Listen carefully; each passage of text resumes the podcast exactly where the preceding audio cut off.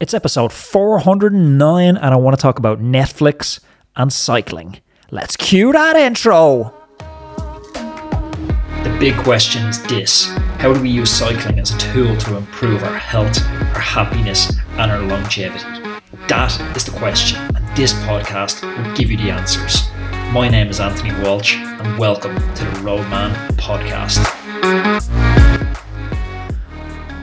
Roadman, welcome back to a Roadman Cycling Podcast. My precious solo cast. I'm finally getting a chance to have a little intimate conversation with you all. It's been full gas on the interviews, folks.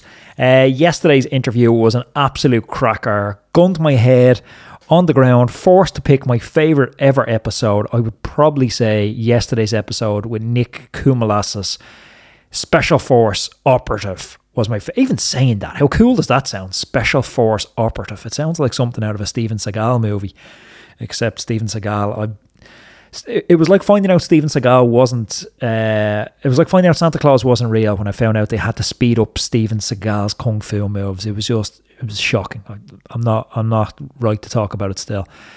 But what I do want to talk about is Netflix getting involved in cycling. If anyone has had a chance to watch the Netflix Drive to Survive, I think they're up to season three now. It's absolutely cracking. I was not a Formula One sport. I'll be com- or Formula One fan. I'll be completely honest with you. Used to watch it a little bit back in the day with my dad when Damon Hill and stuff and Michael Schumacher were racing, but I haven't been following it for the last few years and I managed to catch up. It was when I was in Girona in November, December, and I caught COVID, and I was forced indoors with nothing to do, and I binge watched Drive to Survive.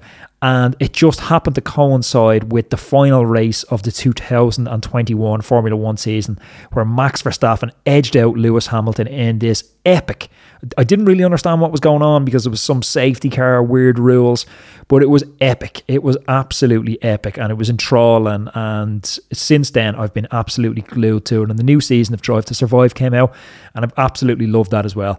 Sidebar, but if you're looking for something cool to watch on Netflix, I would highly recommend that.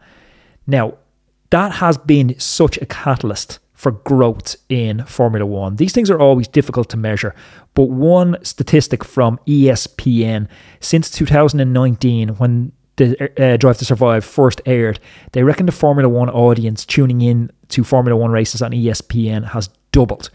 Doubled. That's absolutely huge. It's produced by a company called Box to Box Films. Now, Box to Box have just done a deal with the ASO ASO are the company who governs a lot of French races, including Tour de France, Paris Nice, Paris Roubaix. They're the big boys, they're the big hitters. Now, Box to Box have done a deal with them, and the deal is going to centre around eight World Tour teams. And it's going to take place, the filming or a bulk of the filming is going to take place at this year's Tour de France, and it's going to air in May 2023. Seems like a long time away, but it's only one summer away. Now, the teams signed up for this are Jumbo Visma, EF Education, Quickstep, uh, Groupama, FDJ, Ineos, AG2R, Alpecin Fenix, and Movistar. And I think it's going to be absolutely fascinating. And I've know there's been a couple of critics who come out. Patrick Lefevere came out, and uh, here's a quote from I've now pledged verbally to be involved, but with moderate enthusiasm and reservations. If the fee for the teams doesn't go up in the future, it won't be worth the squeeze. Like honestly, the squeeze I can see it being very, very limited. A small bit of extra media stuff. They're doing media stuff anyway, and this is just an example of the old school cycling gatekeeper standing in the way of progress. Cycling is a sport with a bad return on investment model for sponsors. We shouldn't even call it sponsorship. We should call it philanthropy at the moment, because from what I can see, sponsors get virtually nothing back. I try, and uh, you know, it's a domestic sometimes with Sarah. I try at nauseum to buy cooking products from Bora, to buy vacuums from it was the vacuum company Bissell that was involved a couple of years ago. You know, if I have to get the floors done, it's going to be quick step floors. But most of the time, I don't know what these companies do. I really don't know what these companies do, and it'd be a push for Citroen to be my next car. So, uh, I, as much as I try to give back as a devout follower of the sport, there is very little in terms of payback to these teams. So, something like this, bringing in massive media exposure to all these brands, is absolutely brilliant, and it should be welcomed and it should be encouraged. I do have one concern or one reservation cycling is a difficult sport to understand at the best of times. If this was Formula One, it you know was Formula One, it's pretty easy. It's first man across the line. If this was gravel racing, it's pretty easy first man across the line. But with cycling, we have quite a weird. Try explain. I heard Alex Howes was trying to explain cycling versus trying to explain gravel races. Gravel races like 200k, and you have to bring your own snacks first across the line wins.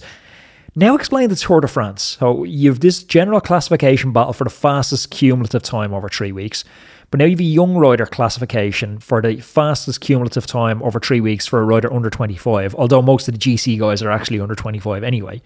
We've a climbing competition, we've a sprint competition, but then we've team competitions within that. So you have the three weeks of racing, but then you have a race each day and the intermediate sprints during the day as well.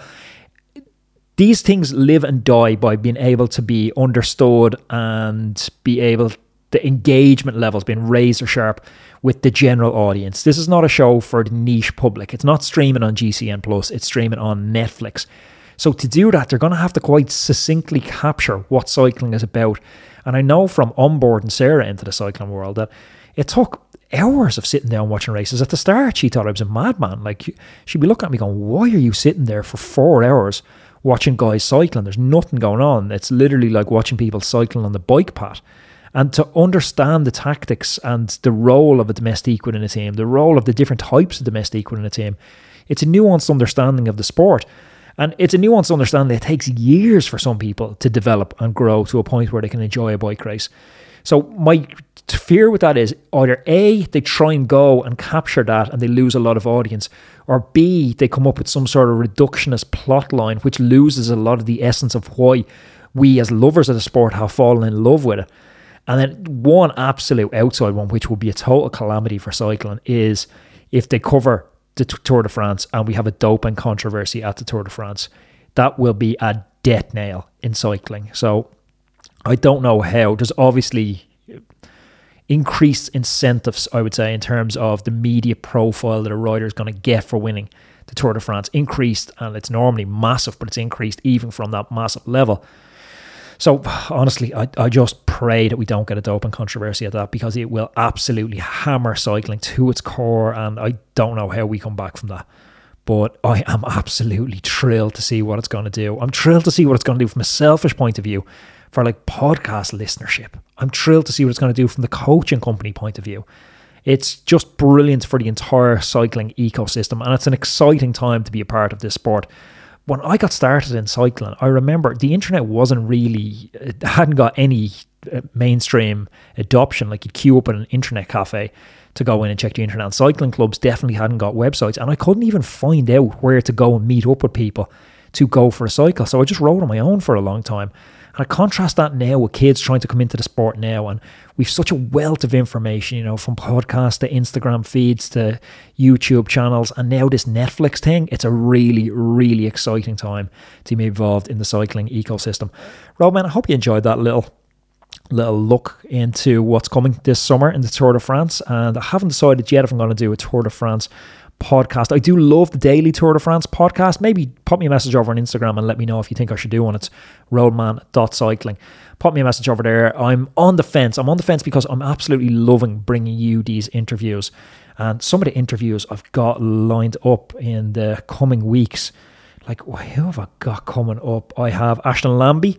Uh, coming up pretty soon. Ashton is the world champion in the pursuit and the only rider ever to go under four minutes for four kilometers. That's coming up tomorrow. I have Matt Stevens on next week, which is brilliant. And I have Dr. John Demartini next week as well, which is an absolute cracker of an interview as well. So it's all go, go, go on the Roadman podcast, folks. Thank you for tuning in. And I'm going to be back tomorrow with the Ashton Lambie interview. Talk to you then, Roadman.